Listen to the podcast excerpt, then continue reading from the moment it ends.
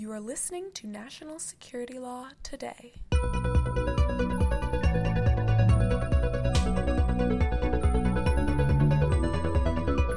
Hello, and welcome to National Security Law Today, the podcast of the American Bar Association Standing Committee on Law and National Security. I'm Nicole, one of your moderators and a member of the committee staff. This episode is another excerpt from the committee's annual conference, which is held in November 2017. In conjunction with our previous episodes on AI, technology, and national security, this is a section of the panel from the conference titled Artificial Intelligence Issues of Technology, Ethics, and Law. It was moderated by Lala Qadir of Covington and Burling, who will introduce her fellow speakers. To watch a video of the entire panel discussion, please visit our website, americanbar.org slash natsecurity, where we've posted a link to that video. Please enjoy this conversation on AI. My name is Lala Qadir, and I'm thrilled to be here to welcome you to our panel on artificial intelligence and national security. Killer robots, super soldiers, swarms of dro- drones. These are but a few of the provocative, sensational headlines that you might find in your daily newsfeed with regards to the topic of artificial intelligence. I'm thrilled to have with us a fantastic panel of experts who will be um, walking us through and having a conversation about these key topics um, and the issues that they may present from the lens of national security.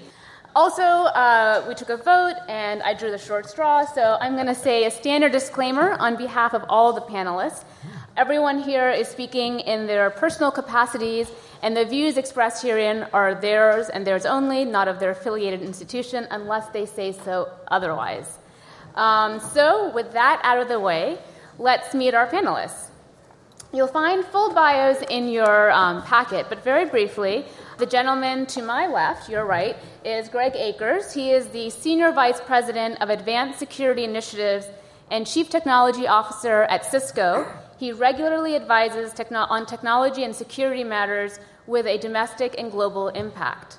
Next to him is Lieutenant Colonel Alan Schuller.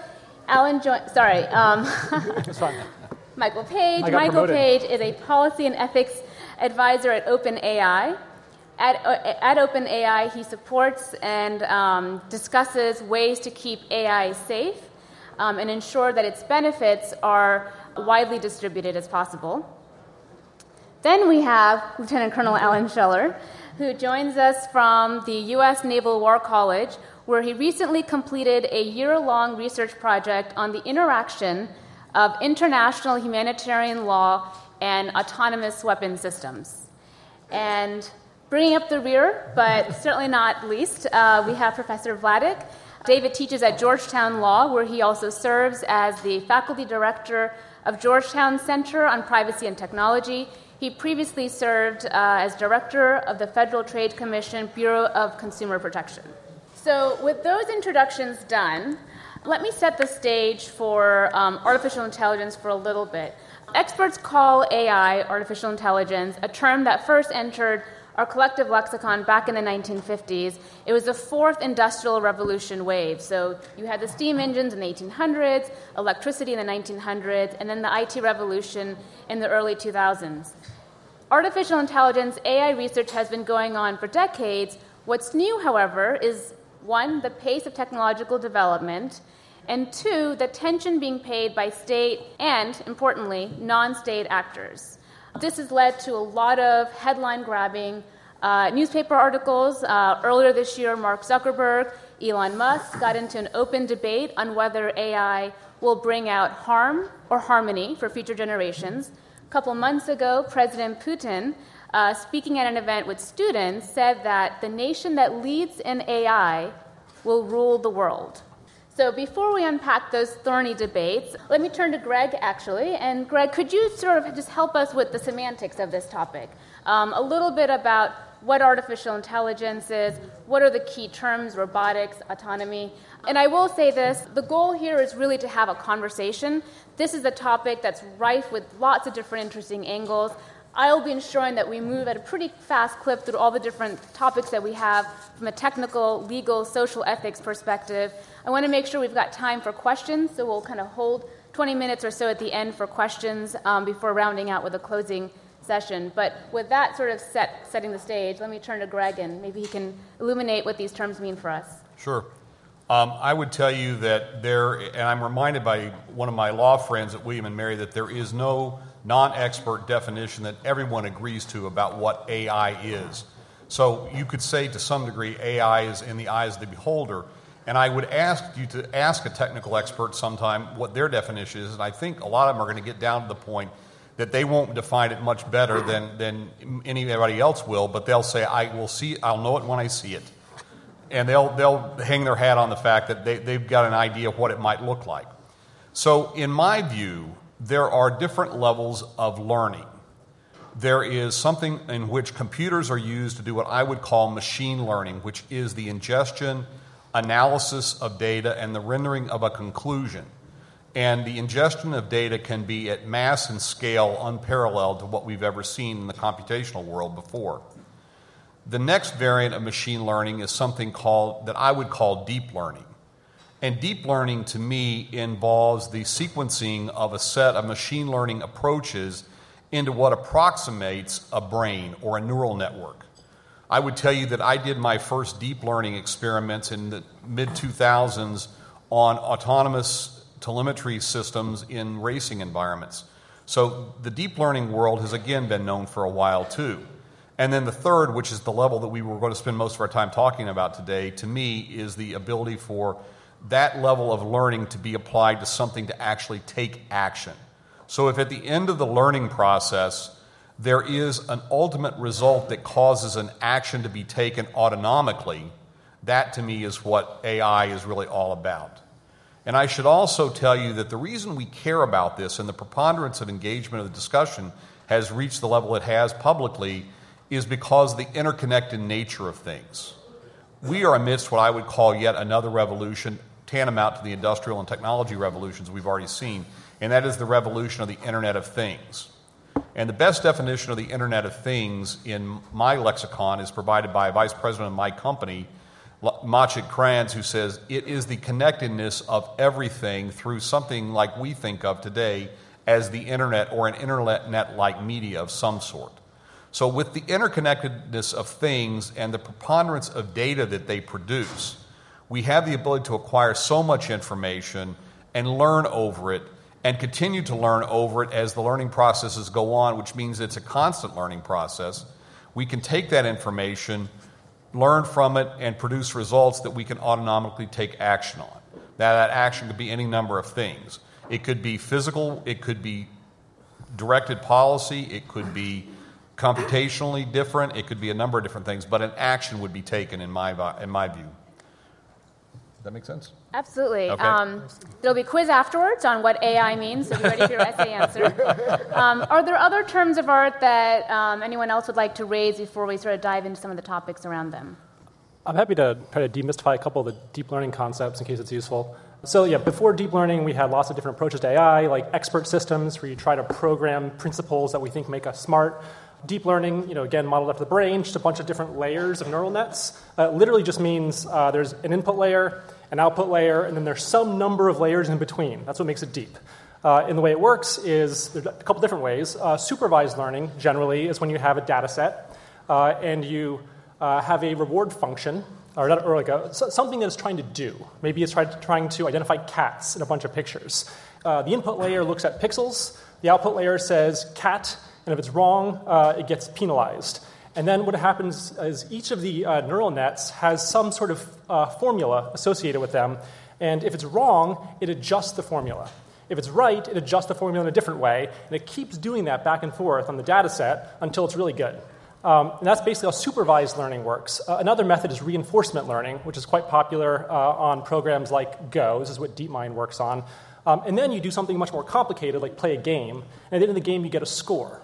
Uh, so there you don't have like a simple data set like you do in supervised learning. Uh, you just get a reward, uh, either like plus, uh, you know, plus one, plus 10, minus one at the end, and then you modify your parameters uh, based on that reward. And there are other techniques like evolutionary strategies, where you have an entire environment of agents, um, and they try and compete, and they get a reward at the end, and you take the best ones, and you do the same thing over and over and over again. And that's basically how we ended up being as smart as we are.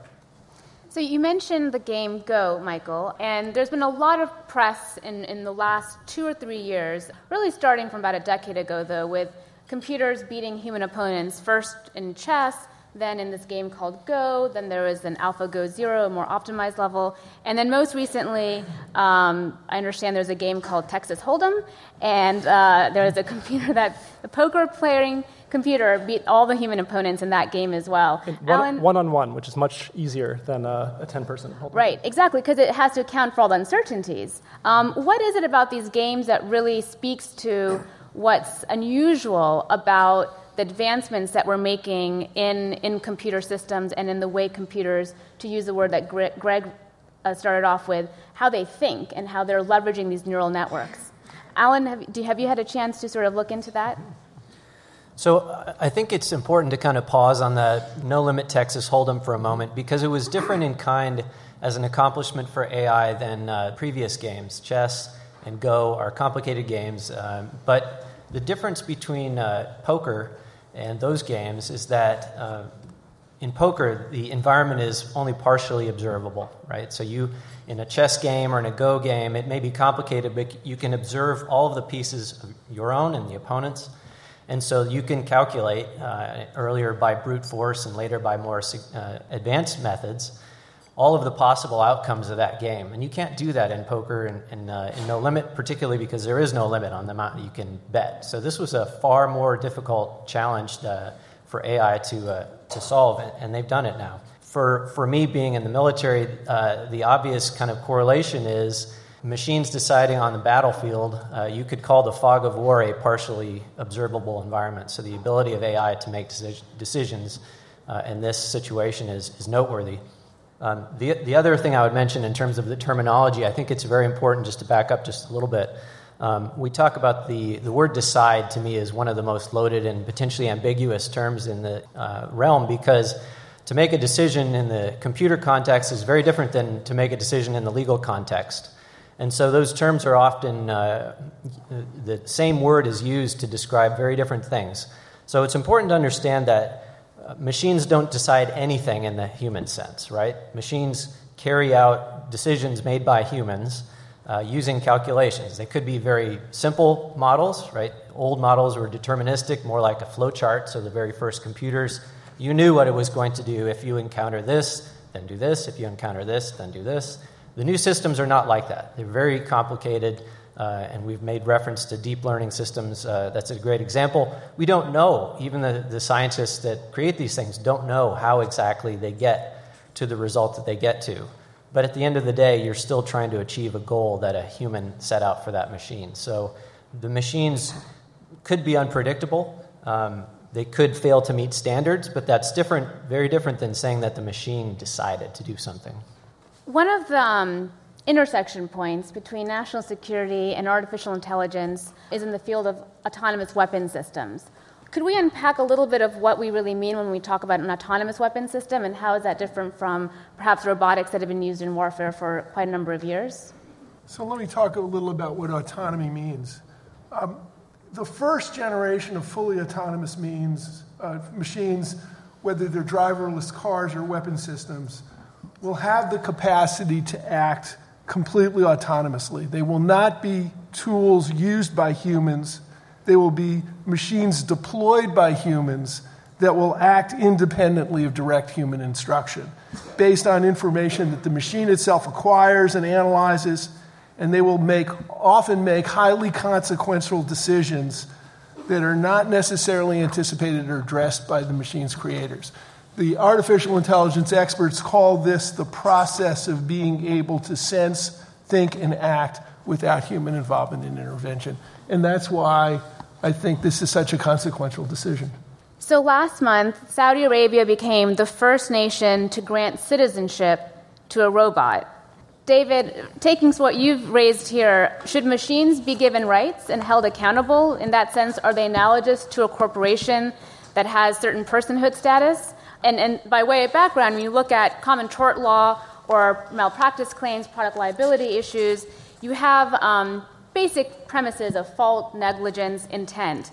what happens when the human judgment itself is either sort of outsourced or pre programmed to a computer system, uh, and when the perpetrator is not human? Who's liable and what's the harm caused? Well, so uh, Oxford professor Nick Bostrom, one of Michael's former uh, colleagues, has said that um, once machines become fully autonomous and capable of independent initiative and making of their own plans, they are perhaps more appropriately viewed as persons rather than machines. That's not Sophia, for the record. Yes, it's not Sophia, for the record.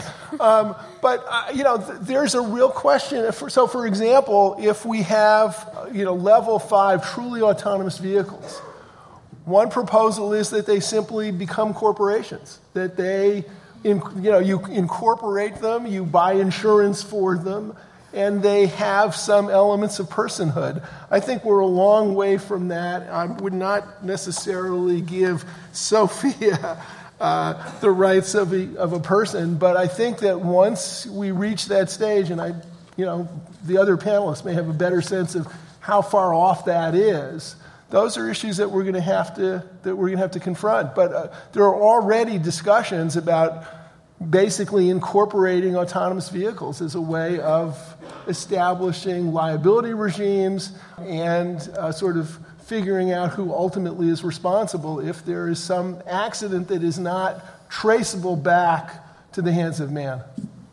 So, turning to a slightly different topic, a few years ago, a movement came together to ban fully autonomous weapons, colloquially known as killer robots through the convention of conventional the, through the convention of conventional weapons. In fact, the first meeting of this sort of states party to this group is happening this week.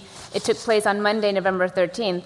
Um, a key premise in this effort is that AWS, autonomous weapon systems, cannot comply with the international humanitarian legal principles, IHL, particularly those principles of necessity, distinction, proportionality, non discrimination, and humane treatment. Alan, you recently spent a year or so with a team of military and civilian professors studying this very interaction of how AI can comply with IHL.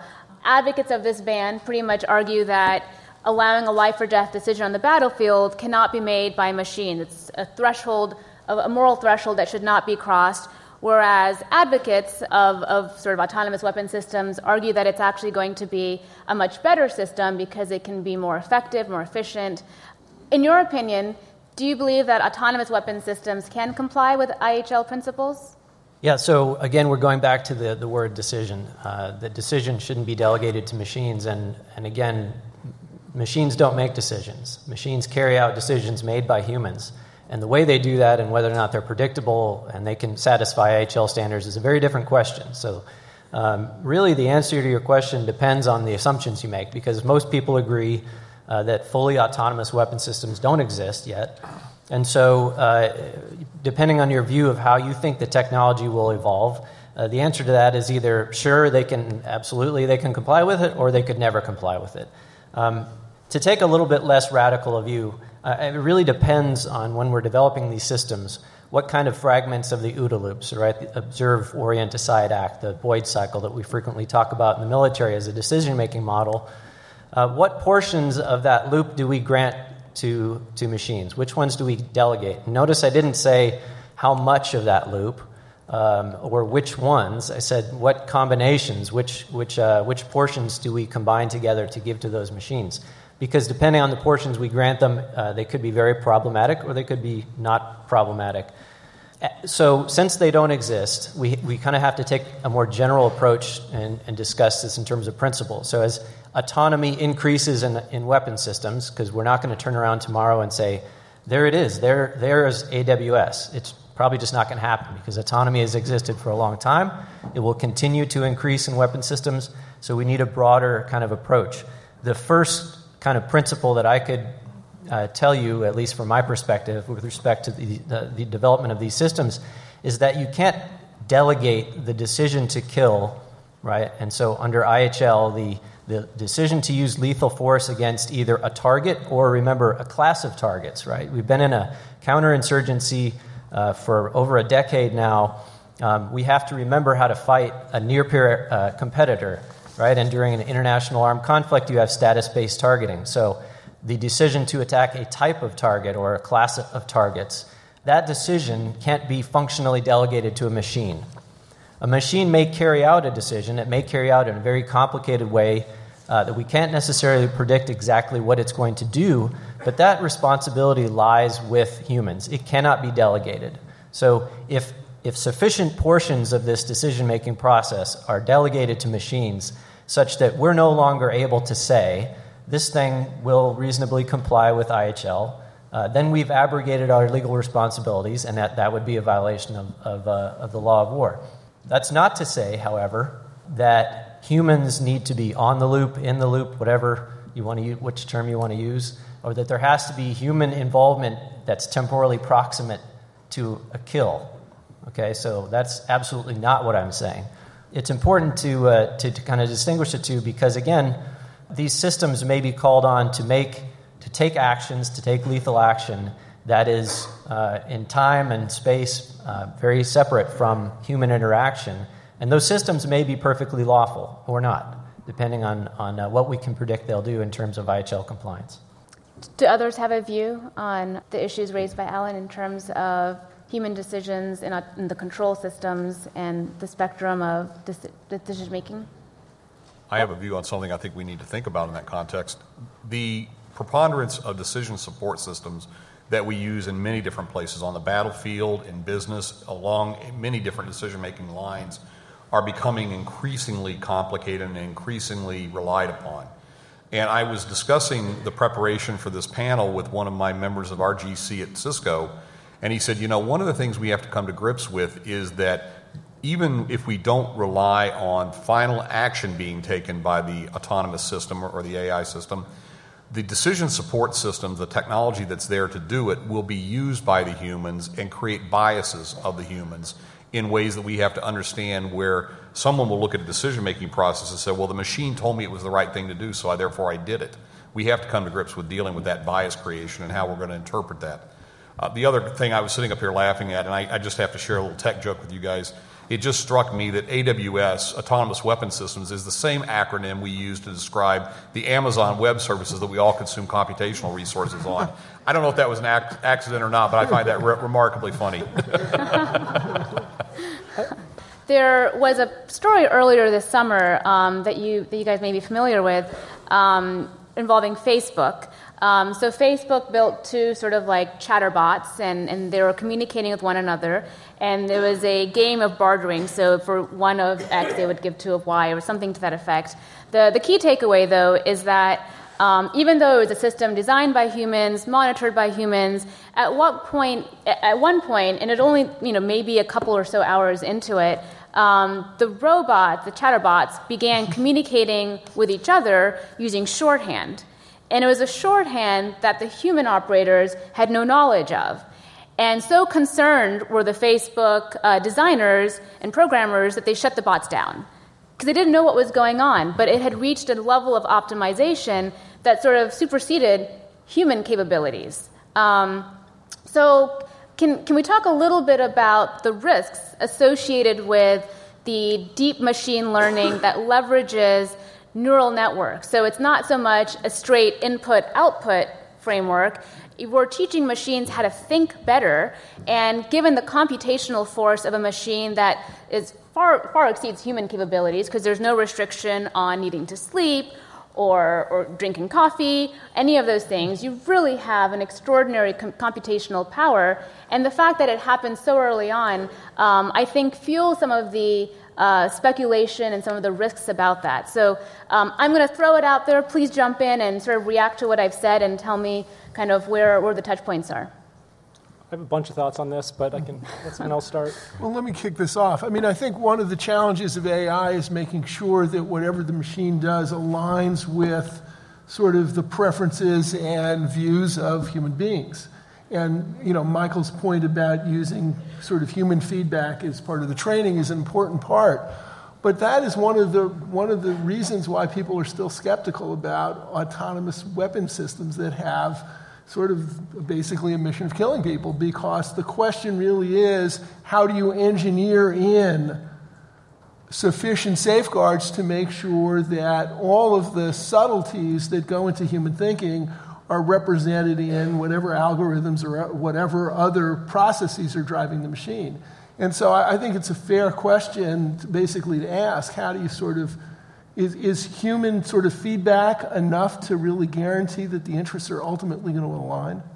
So, real, real briefly, um, I think it's important to, uh, to not expect too much of AI. So, because it is so incredibly unpredictable, there are ways we can ensure that it could comply with IHL or whatever rules we're talking about simply by knowing what it's not going to do, or by bounding it in some way, or giving it uh, less capabilities, you know, not giving it a weapon, that type of thing.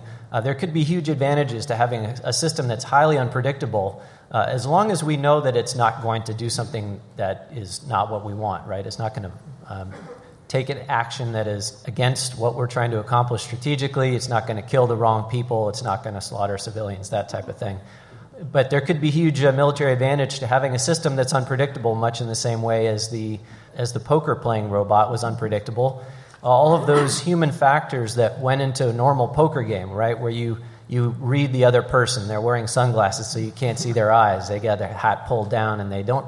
They're very good at their tells. They don't have any tells. Like um, if I was playing poker against a great poker player, I'd lose in a minute because I'm projecting all sorts of different uh, tells as to my hand. The advantage of having AI on the other side of the table is it's a black box. You have no idea what it's going to do, and it's probably not going to do what you think it would do or what a human would do. And so, from a strategic perspective, if you're fighting the World War II Pacific battle, right, you're trying to outmaneuver the enemy and, and, uh, and win a decisive battle against their forces, it could be hugely advantageous. It could also be very problematic. Um, yeah, so safety is really important. Uh, the Facebook story is, is not a good example of safety concerns. To borrow a trendy phrase, that is definitely fake news, and people should try harder to report more accurately on, on AI. Um, none of that happened in the way it was described in the media. Uh, it's not dangerous. Uh, if you see people anthropomorphizing AI systems to explain safety risks, just stop reading. the main safety risks with these systems uh, are some of what was already described you know, we don't really know how they work. Uh, that's the nature of, of deep nets. Uh, we're never going to know exactly how they come up with the solutions they come up with. Um, it's really hard to specify the things we want systems to do. We don't have a, a, a, formalization, a formula for things that we want in the world. And there are lots of subtle things that we don't want systems to do on their way to accomplishing a goal, even if we could specify that goal. All of this is extremely subtle. We know it when we see it. But if we want systems to do this for us, we need to figure out how to imbue them with our subtle intuitions, values about like what's okay and what's not, what we actually want. It's extremely hard. Uh, and that's where safety risks come up. And the more capable, the more general, and the more autonomous the system, uh, the bigger these problems are. Uh, but it's not, it's not like a robot uprising. So I have to comment technologically, I believe that the things that were wished for in these last two points of discussion are plausible. I have to point out to you guys that I, I hold hope that technology will yield the kinds of computational capability that would give us that representation of the human in the process. And I'll point at a technology that everyone is probably familiar with in the national security realm because we've talked about it a lot. And actually, Michael and I were chatting about it as we were sitting down. The world of quantum computing in the national security area is worried about and fraught about because of the implications to cryptography in the world as we know it today. There have been, since the late 90s, algorithms that have proven that in the face of quantum calculations, classic cryptography as we know it today is typically rendered useless. It does not protect data as we had hoped that it would. Greg, please explain quantum computing. Okay, sure. So, in a very simple state, a computer understands a binary state, either on or off, and it aggregates those binary states to decide the answer to a, a question or a problem in a quantum environment, the nature of particle positioning within the confines of an atom, for example, is used to represent state, which means there are basically infinite numbers of state that could exist in a system where you could then compute over it in a way that you can mass mathematically different perspectives in a way that we've never been able to before, which basically is the reason that we can factor the cryptography that we know today into a state that we can actually break the ciphers.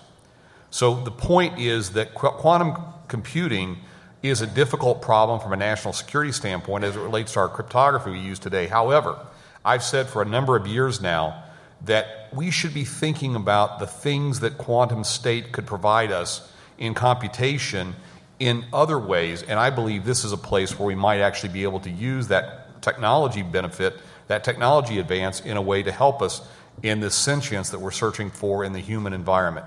Now, Michael's question to me when we sat down was, How soon do we think there will be a quantum computer? I would tell you the same thing I told him as we were sitting down. I see people the world over working on developing quantum technology to develop a quantum computer. There's a company in Canada that says they have a quantum computer. It is a quantum effect computer, but they're working on it. It actually does not have the ability to run the algorithms that are available to us today to crack cryptography, so that problem is not inherently concerning to us with that particular approach. But there are computer scientists the world over. I talk to them in Asia, I talk to them in India, I talk to them in Europe that are studying this problem and thinking about it. And in my view, the advances towards quantum technology will bring us a number of other advances, not just the quantum computer itself. There'll be material science that'll come as a result of it, there'll be engineering, there'll be other computational gains. For example, many of you probably know something that we've relied on in the computational world called Moore's Law. Moore's Law is the inherent ability to compute more with smaller transistor sizes in, in wafers in silicon that we can deal with today. I've learned of recent activities in some of the silicon manufacturers. They're actually beginning to take silicon advances and learning to represent quantum state in those silicon environments in ways that we've never thought about before. Those kind of advances are going to bring us capabilities in places in AI that we haven't even thought about. And I think that's one of the things technologically we need to start paying some attention to is that as we go down this path, there are going to be advances in technology that are going to bring us sentience in systems like we've been discussing here today because that computational capability that'll be sooner rather than later. So, to answer the question that Michael asked, when will we have a quantum computer? I'm 58 years old. I think it'll be in my lifetime. I don't think I'm going to die in the next five years, for example, but maybe in the next 10 years, I think we'll have it. and you thought today was only going to be on national security and artificial intelligence. We're also getting a computer degree. We are going to end the panel here for the podcast, but if you'd like to hear the rest, visit our website, americanbar.org slash natsecurity, for a full video of the AI panel from the 27th Annual Review of the Field of National Security Law Conference. Please join us next week for a new episode, and the Standing Committee on Law and National Security has an event coming up in Washington, D.C. this month. On April 24th, we will host a luncheon on use of force in North Korea and the legal process. Podcasts are fantastic, but social networking isn't really networking, so please join us in person. From all of us here, thank you for listening See you next time. Thank you for listening to National Security Law Today. Look for links to the black letter laws and articles mentioned on our show today in the notes or on our website. You can also find us on Twitter at ABANatSec.